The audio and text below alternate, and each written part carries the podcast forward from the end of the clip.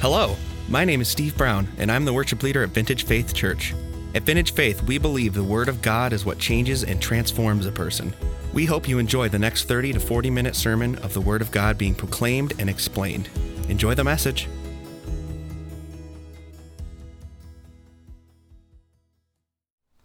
Let's pray. Father, we ask that you would sanctify us in truth, and we know that your word is truth. Father, we thank you for your word, for its sweetness, for allowing us to have an appetite to digest it. Father, we ask that the Spirit would be at work, as Steve already prayed, that that as we dig into this word together, that we would see uh, the beauty of your plan for uh, interpersonal relationships for believers and especially marriage. Father, that we would see that Peter uh, is giving us the hard truth of, of how we tend to want to interact with our spouses and is preaching the opposite to our hearts so that we can stand holy and undefiled as your royal priesthood, both to one another and to the Gentiles around us, as true Israel, called out of darkness and into your marvelous light. Father, we know that this calling comes because of the saving work of Jesus Christ. And It's in His name we pray. Amen. Amen. All right. Anthony already dispensed of the rumors.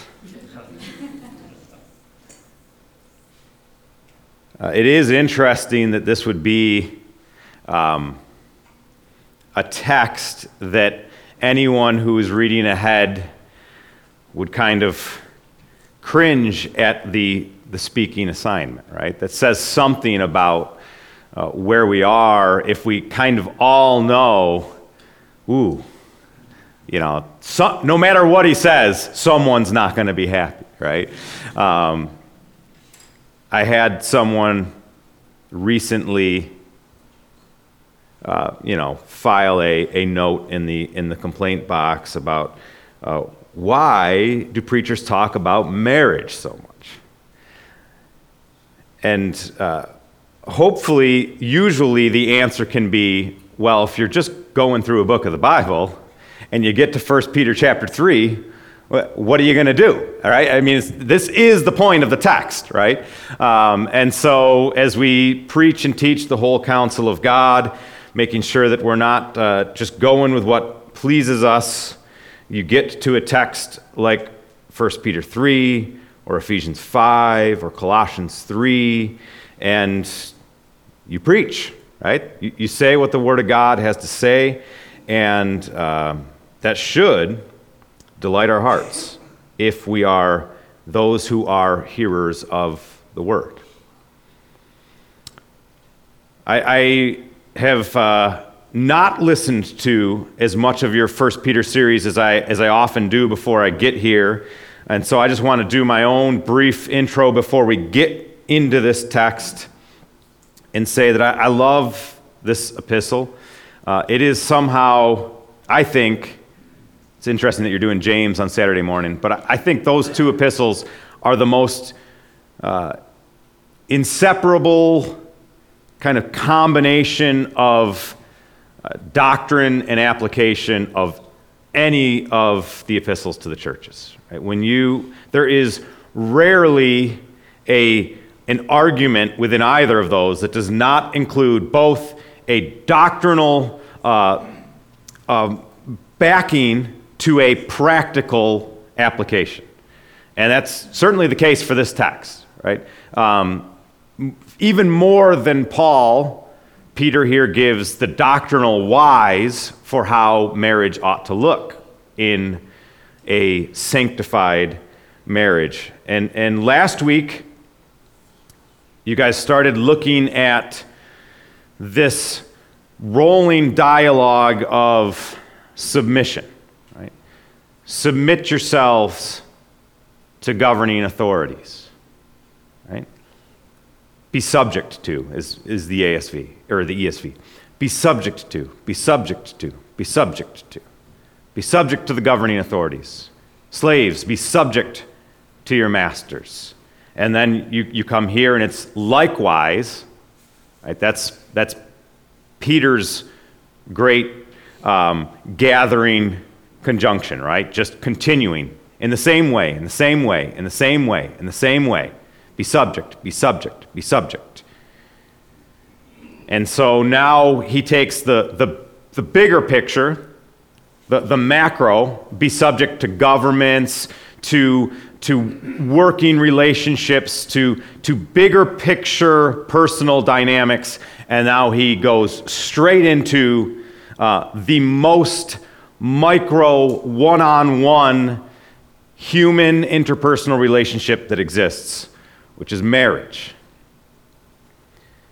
And he starts right out with be subject. And it, it strikes me that that phrase alone is a countercultural command, right? Just be subject. And we're already cringing. You know, don't tread on me, don't tell me what to do, don't, don't tell me anyone is someone that I need to place my heart, my life, my actions in submission to. But then, uh, for this text, you know, he goes just one step further in the now counterculturally unacceptable argument by saying, likewise, have a female be subject to a male, right? Um, so we've got uh, just building cultural tension with this text, given where we are today. It's important, of course, to note that this is not some broad blanket statement of, uh, of course, not inferiority and superiority. And it's also not a broad blanket question of authority, right? This is specific lady, and note the words to your own husband, right? Not that all women are subject to all husbands, but that there is a dynamic within marriage. And we just, I, I, don't know if that takes the sting out of that argument at all. For some of you, it may not. That's okay. I, I, I, I was thinking again, you know, not, not that uh, this was pawned off on me, but how, how interesting it is that I really don't know the dynamics at play. I don't know which side of the, of the error any of you might tend to. Right? I don't, I don't know if your background is such that uh, you, you see this as a, a welcome argument for husbands to be domineering, controlling, patriarchal messes of men in marriages. Or if you come from the other side, which says there can't possibly be an inherent authority submission context within a marriage. I, don't, I really don't know. Uh, this text speaks to both of those errors, though.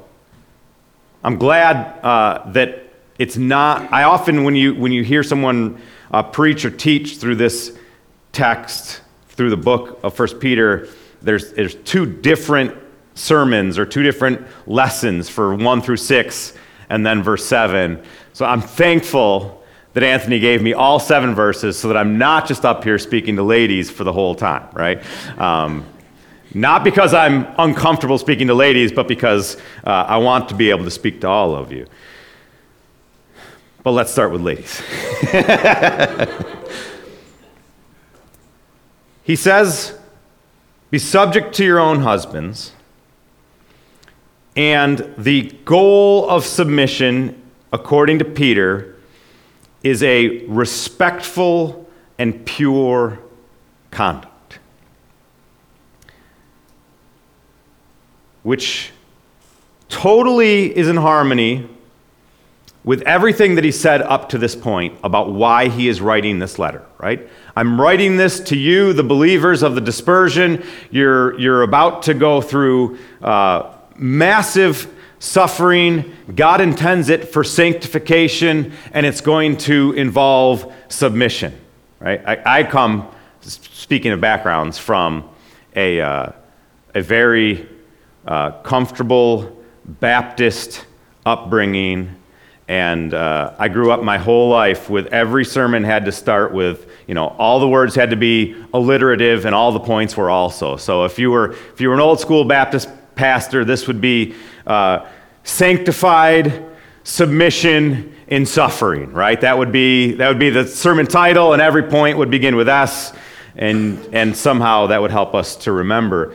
Uh, but he here, you know, th- think about where you've already been, right? What's the point of the letter? As you come to him, a, a living stone, rejected by men, but in the sight of God, chosen and precious, you yourselves, like living stones, are being built up as a spiritual house to be a holy priesthood, to offer spiritual sacrifices acceptable to God through Jesus Christ. And now in chapters 2 and, and into 3, he starts showing us what those spiritual sacrifices look like. And in marriage, God has ordained for the respectful and pure conduct, right? Those are uh, priestly adjectives, right? You don't want a disrespectful, impure priest bringing sacrifices. It's not going to work. So you need a respectful and pure priest. And, and God uses submission to accomplish uh, the respectful and pure conduct of both spouses when the lady submits. Why? Why is submission, according to Peter, inherently respectful and pure? Well, we, we know that having our souls purified to obedience for the truth, that we ought to have sincere brotherly love, loving one another from a pure heart. Since you've been born again, not of perishable seed, but of imperishable, through the living and abiding Word of God. And God laid out in creation order that the love, the proper love shown from a, a, wife to a husband is submission. Therefore, that's what love from a pure heart looks like for a wife. We, we know, by the way, that uh, the opposite of that is innate in ladies' heart from the fall forward, right? Genesis 3 16. God looks at Eve and says, Because of this sin, your desires will be contrary to your husband's. You are going to be hardwired in your fleshly nature to not want to go along with his plan. That's what it says. And it's interesting. I, I, I, was blown away by this this week thinking about it. I should have studied this idea more. Uh, but there's two main apostles that, that really talk about marriage a lot, right? It's this text here, Peter, and Paul. And we know something about both of them. One, that Paul was not married, and two, that Peter was. And there is no uh, better text, I think, at understanding the inherent sinful dynamics of marriage than this text right here.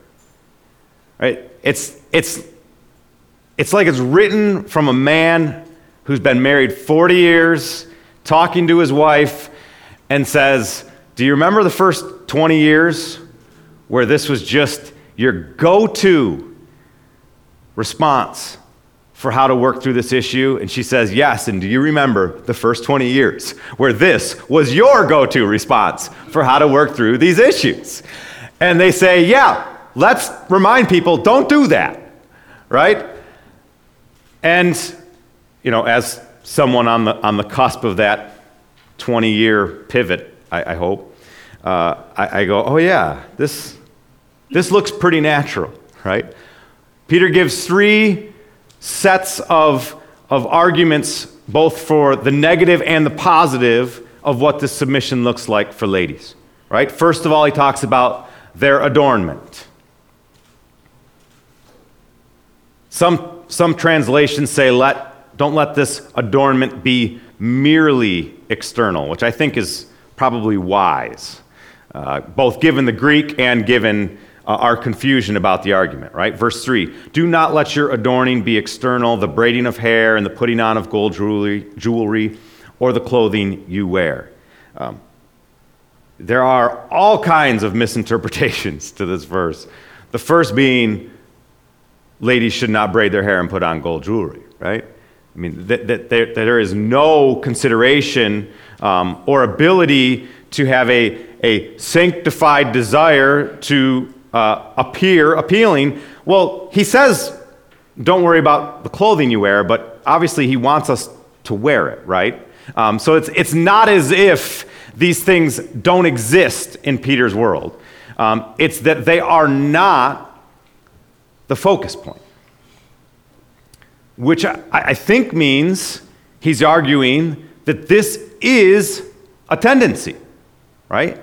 This is the fallen man go to uh, track that is within our fleshly desires, especially for ladies, to, yeah, let our adorning be external, primarily external.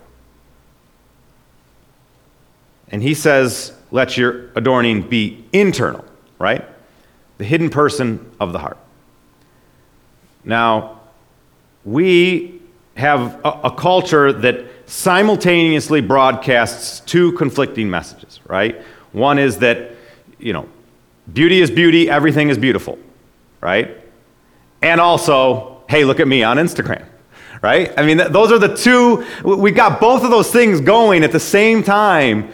Uh, and th- that, that message makes no sense. But why? Why did God design us to not be um, external adorners? What, who's, where is it said, or why is it that we are made in such a way, both men and women, I'd argue, that our adornment should be internal? Well, I'd, I'd argue two reasons, and they're right here in our text. One, external adornment is fleeting, right? It doesn't last. And internal adornment can be imperishable, right? Look at what he says. Let your adorning be the hidden person of the heart with the imperishable beauty of a gentle and quiet spirit. That's, that's my first reason. Second, it is impossible to have the focus of an external adornment to be glory of God. Right? I'm not saying we can't glorify God in what we wear. Right? We certainly can. I'd argue that we can do dishonor to God in what we wear also. But there is a imperishable option that is far greater which is the way that we relate from the heart. For ladies, a gentle and quiet spirit shows who it is that you are out to glorify. External adornment, you could be out to glorify any number of options, including yourself, right? your husband, your, your culture at large, you know, whatever your favorite brand is. There's, there's innumerable options for who we might be out to glorify with our external adornment. But if you have, ladies, a quiet and gentle spirit, it's clear who you're out to glorify because that is radically different from what your inner sinful self wants to have and from what everything in our culture tells you you ought to have. A gentle and quiet spirit. Paul or uh, Peter says it's beautiful. The second set of uh, what to do and not do relates to obedience. What an interesting example. This example of Sarah, right? The Old Testament uh, holy woman who hoped in God and obeyed her husband. You know, the only time, and Peter's example of obedience is calling him Lord. Uh, I'm not advocating for that, by the way. All right? Okay? that, is, that is not where I'm going. Um, the only time, though, in the Old Testament that she calls her husband Abram Lord is when she's laughing at his plan given to him by God to conceive a child in old age. Right? So even in her, her deference to Abram's plan, she's laughing because she thinks this guy has got a terrible idea, right? This is, this is not how this is going to work. But all right, Lord, let's do it. Um, what, a, what an odd example for Peter to use. Clearly showing he is not saying that our obedience or that a, a lady's obedience should be in measure to the expedience of her husband's plan, right? We don't just obey to the plan that we'd already want to go along with. That's neither obedience or submission, that's just doing the same thing that you wanted to do. This goes back to verse 1 where he argues that this peaceful and, and, and quiet spirit, this gentleness, can actually have the effect of changing the heart of an unsaved husband without even a word. Right? What is, what is Peter's argument there? Well, I, I think he's probably saying we know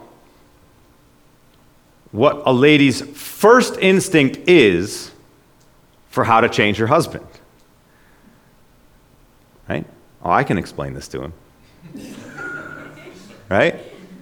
Oh, he, he's just not getting it. Let, let me explain this to him. Yeah, I, I can tell I don't need to go any further.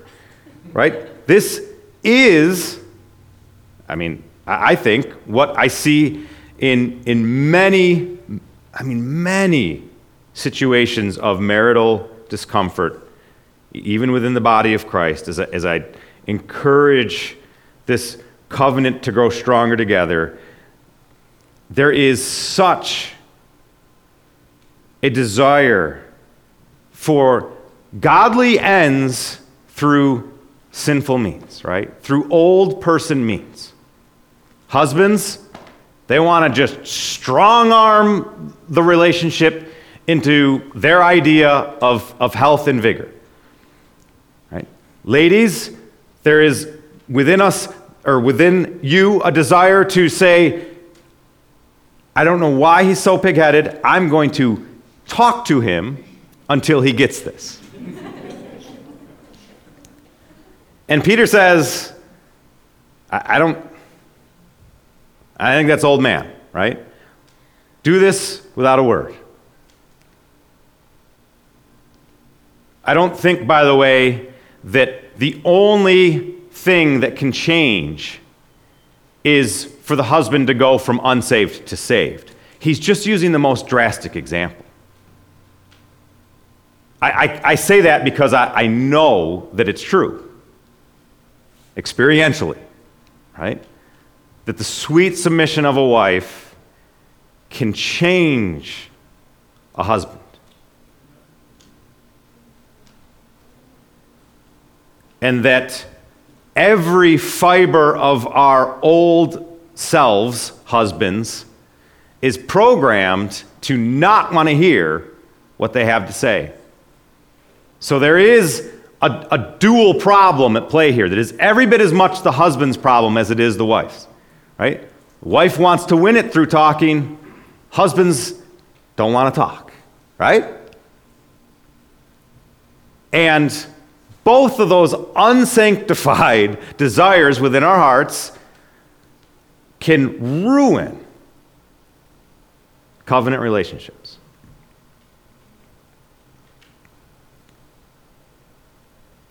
The third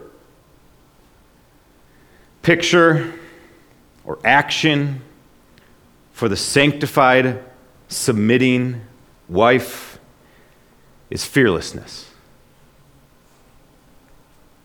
Right? What is it, ladies, that cause you to want to speak up, to change your husband? It's fear.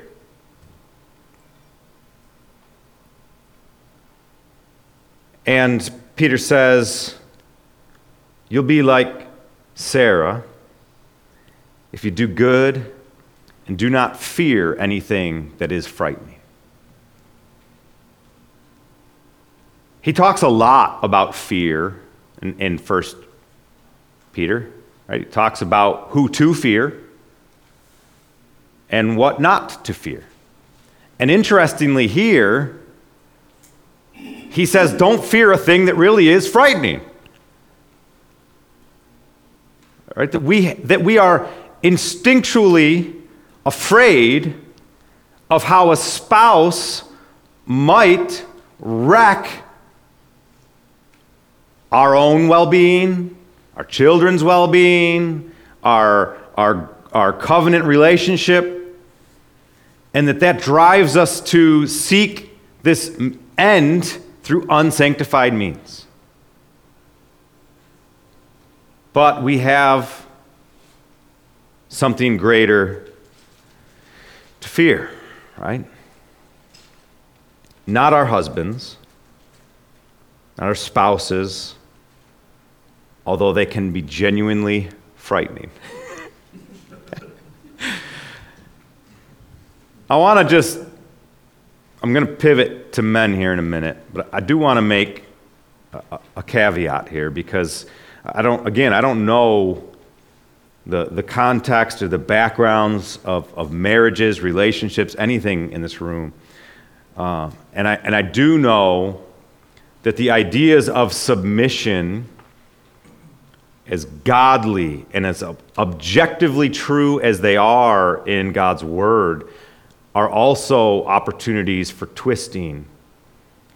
And I just want to say what, I, what biblical submission is not and ought not to be within the body of Christ is any kind of enabling of abuse, of abandonment of unfaithfulness.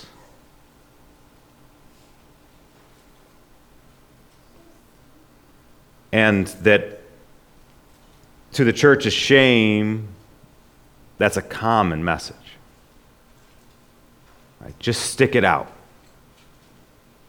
Well, I would tell you, stick it out, right? Now, I, hear me out, though. Right? We we see a counter reaction, I would say, over the last 60 years, 70 years in the church, of a blind stick it out that comes from seeing the a- absolute opposite in our culture, which is let it go whenever you want. Right? And as the body of Christ, when we look at pictures of marriage and, and we see that this is a covenant first, right? That it's not going to be always driven by love and good feelings every day. And we want to we want to preach and teach the truth that this is meant to picture God's love, Christ's love for the church, and that this doesn't quit easily. All of that is true. But as the body of Christ, we also have a responsibility to look out for our sisters, to not allow their submission to be trampled on by cheaters, liars, and abusers. It's a serious part of loving our sisters.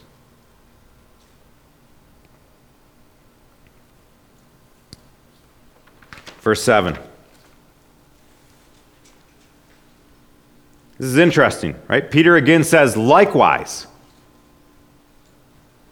But there's no be subject to. Right? Verse 1 is likewise, wives, be subject to your own husbands.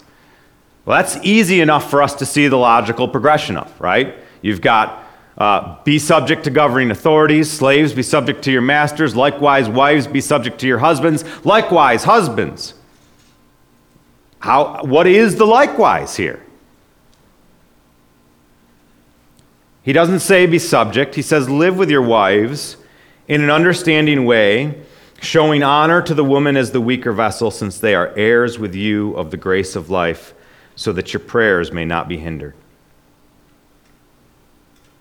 I think there's, there's two senses in which this is like his argument to ladies. First of all, it's the exact opposite of what men want to do, right? That's a likewise. In the same way that, that women may be prone to let their adorning be external and for their interactions to be um, tramp or uh, to be tinged with a verbal desire to disobey and for it to be full of fear, husbands have built into them in their sin nature, thanks to our dad Adam, that we would not live with our wives in an understanding way, and that we would not honor them as the weaker vessel. It's just built in.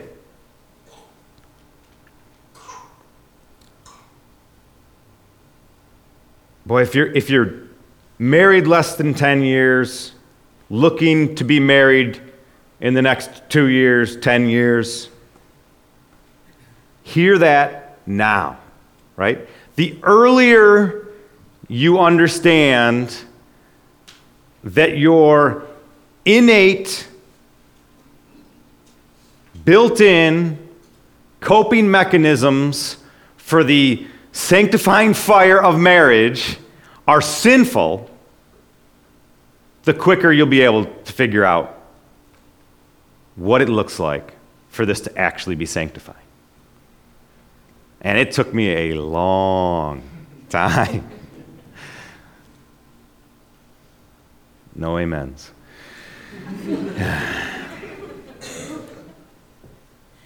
what does it mean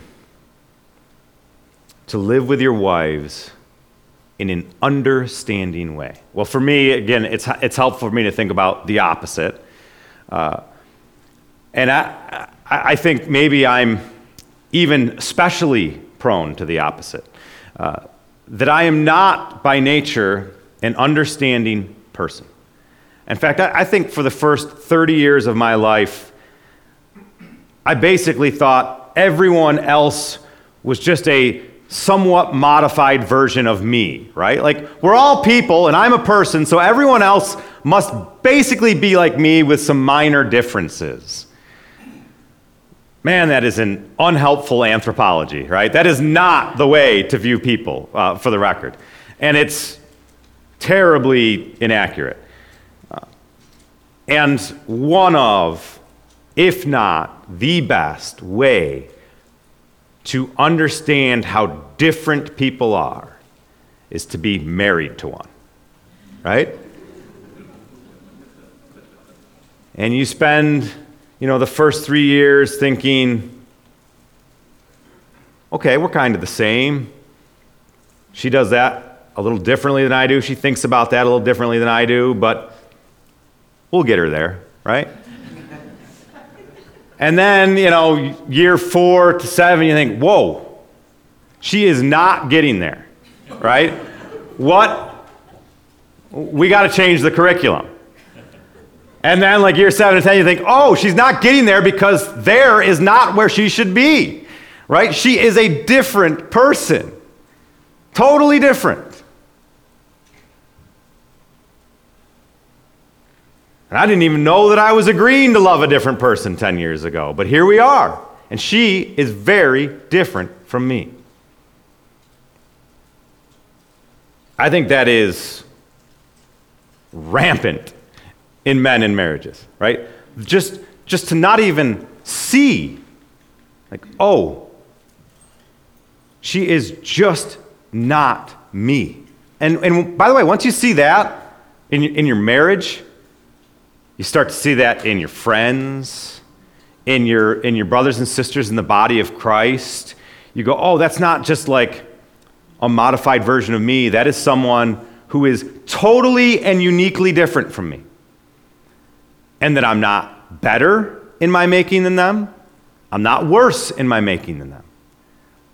That they are just radically different in what drives them, both for good and for bad, um, what their giftedness is, and how that uh, helps them to both love the body of Christ and to be prone to different sins than me, and that one of those very, very different people is someone that I am in a lifelong covenant with.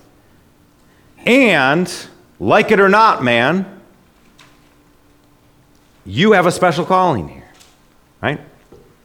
See, wives, I'm speaking in broad terms here.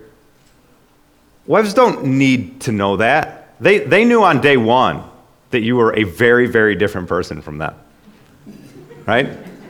That's why they were trying to change you with words. Like, do you get this? And we're going, what do you mean? You're, we're all just on the same page, right?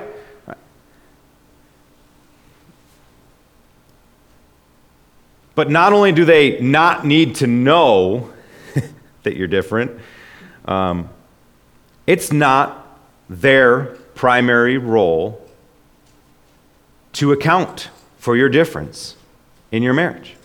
That's your job, man. You live with them in an understanding way.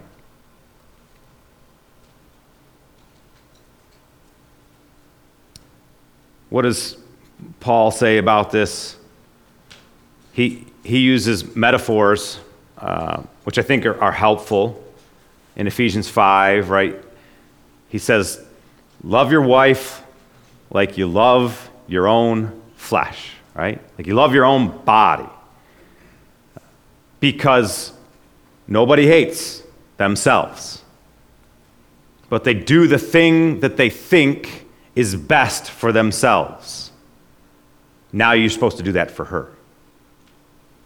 Right? That your marriage is an opportunity to take who she uniquely is and to make that your life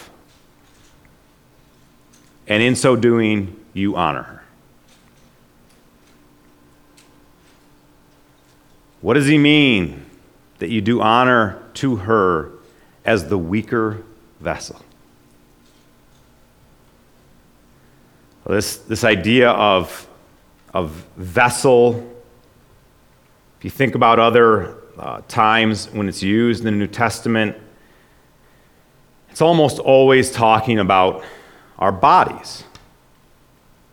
Right? 2 Corinthians 4, we, we have this treasure. Uh, Paul's talking about um, being ambassadors and, and having our, our minds and our hearts unveiled to the truth and knowing the, the sweetness of the gospel. We have this treasure in earthen vessels, right? And despite the growing cultural uh, argument that there is no inherent difference in our bodies, we're not going to see co ed Olympics this year.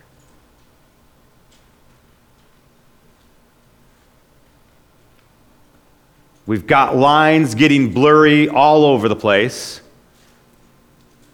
But Peter says, in the same way that your physical body is stronger than hers, God intends for you, stronger vessel, to honor the weaker vessel.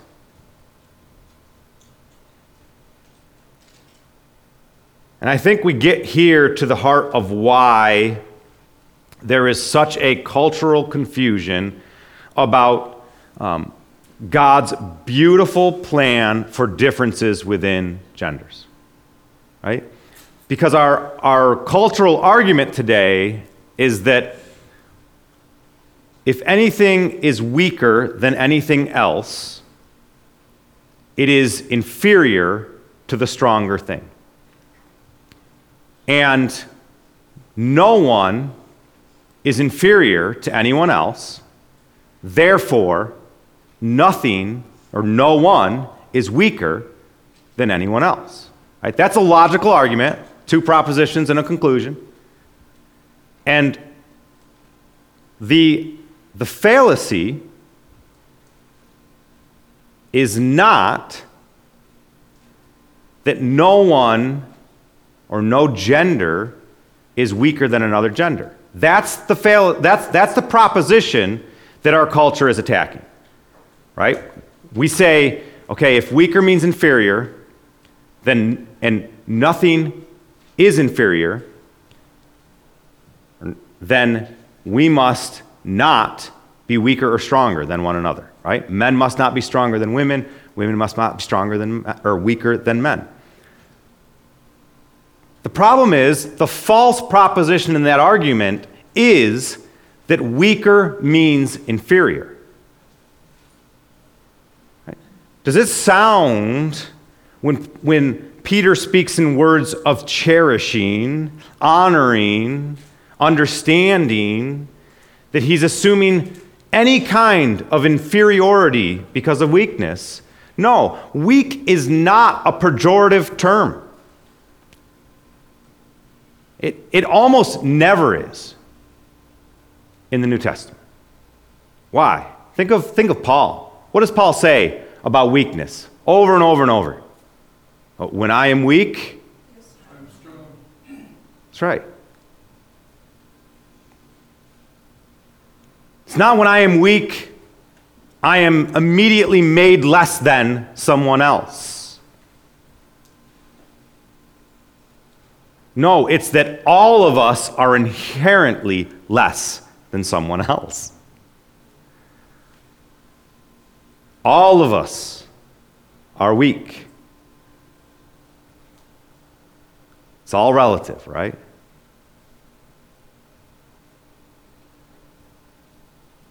And in marriage, God set it up to be a beautiful thing to say, this party in a special way represents my provision and headship and care for my people. And this party represents the beauty and fragility and understanding. And that's my plan.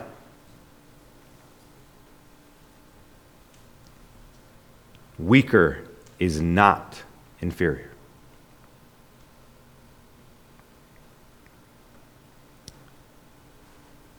And men, we have the beautiful responsibility of honoring a weaker vessel in our marriages. It is not God's plan for us to go along with the idea, well, that it, if weaker means inferior, let's just tell everyone she's as strong as me. That's, that's not God's biblical vision for marriage. Right? You lose the fact that this pictures Christ's love for the church. You elevate the church to Christ at that point in your strength, right? That's not God's plan. That's not the vision. This is a holy covenant made to picture something greater, and we lose the picture when we lose our calling to honor and understand our wives.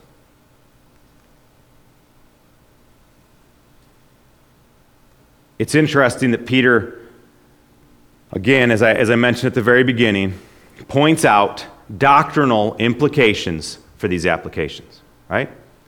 We already, we already mentioned the first one that he, he tells women that this peaceful and quiet spirit can actually be a uh, salvific, uh, saving power within your husbands if they're unsaved, and a sanctifying power for those that are. That's not a small thing. If you believe that your husband could be more sanctified, then take your role seriously. Men, so that your prayers may not be hindered.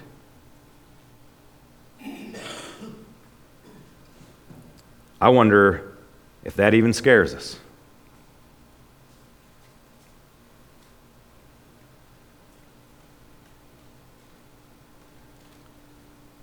I wonder if we even realize what a serious threat that is. That God is saying the dynamic of the relationship of marriage is so important to me that if you get it wrong, it impacts the dynamic of your relationship with me. If that doesn't scare you, that doesn't give you the right kind of fear, then you must not understand how important prayer is.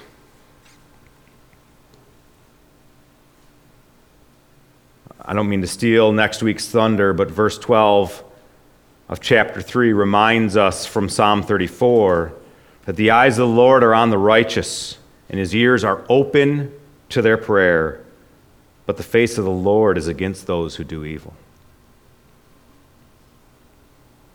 The Psalms are full of that. There is this all throughout Scripture. Um, both cause and correlation between righteous living and prayer, right? That, that to, to, to pray and to care about praying requires that you care about righteousness. And that oddly, to pray means that you will care about righteousness. Right? There's this dual correlation, dual causation thing happening here. But there is no more specific threat than this one.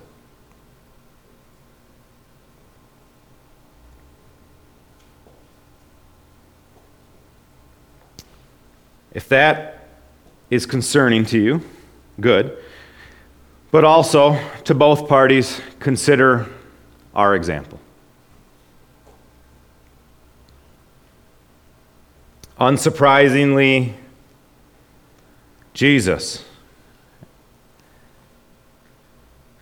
the example of perfect submission.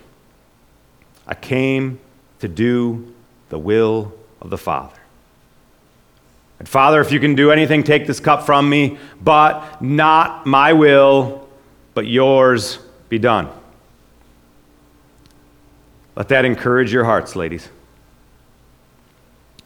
Submission in the face of suffering.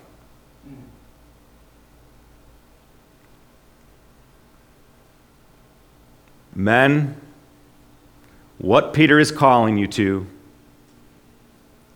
is sacrifice. That to form a new vision for how to love your body, which actually means how to love your wife, is deep sacrifice.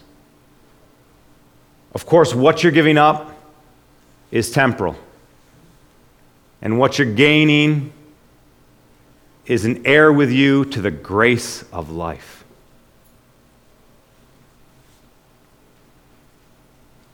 What a privilege. Think of him who sacrificed everything to gain heirs to the grace of life. You see, that all comes back to our calling as priests, right? A royal priesthood, willing to submit, willing to sacrifice, willing to live respectable and pure lives, so that both our relationship to the Father is unhindered, as are those who we minister the truth of the gospel to. This affects not just your spouse, but the Gentiles that, that Peter tells us to live undefiled lives in front of. Right? How often it is that I see uh, the example of a Christian marriage do incredibly great things to unsaved, struggling people. Sadly, the converse is also true. Why is it that unsafe people know there's a problem? Something is, is off kilter when a Christian marriage breaks up and dissolves. See, we don't want to, the world doesn't want to think about this as a covenant ordained by God, but when it falls apart, they know wait a minute, there's something wrong here. That shouldn't have happened. I thought that they were this.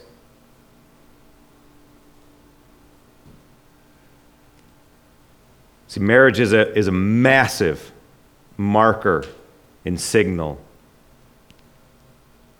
for good or for bad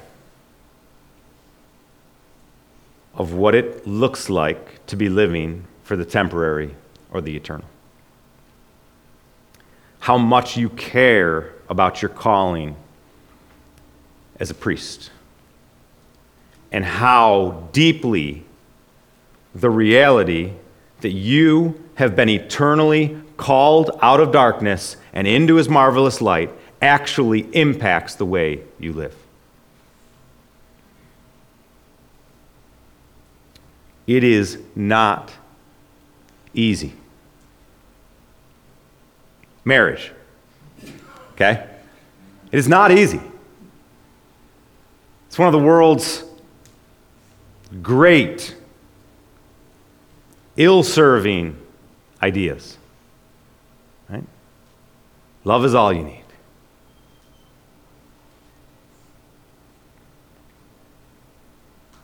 You need a lot more than that. You need a, an eye on the eternal a complete willingness to sacrifice and to suffer and to see the seriousness of a covenant relationship that reflects God's love for his people.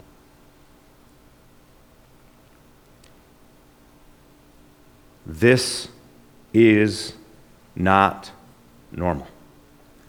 Right? It wasn't normal in Peter's day, although the issues were totally different.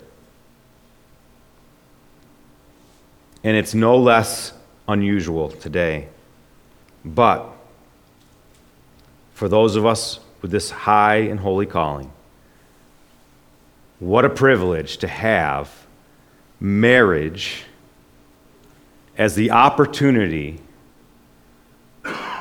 to willingly suffer, sacrifice, submit, and love another person. If none of this sounds appealing to you, and you're going to hold on to the idea that you're going to love your way out of this, you're missing the point. Whoever desires to love life and see good days, turn to Jesus. Be willing to suffer. Be willing to sacrifice. Be willing to submit. It's part of our high and holy calling. Let's pray. Father, we love you. We have no hope in bucking off the old person, the old man, the outer flesh that's fading away without the certain hope of Jesus. Father, we need him in our sight so that we can love our wives like Jesus loves us, so that we can submit to our husbands like Jesus submitted to your perfect plan of redemption. Father, help us to take our calling as priests seriously now and forever for your honor and glory. Amen. Thank you for listening to the Vintage Faith Podcast. At Vintage Faith, our vision is to help people who are far from God to become totally devoted followers of Jesus. We pray that this podcast brought you closer to God. For more information, check us out at vintagefaithcicero.com.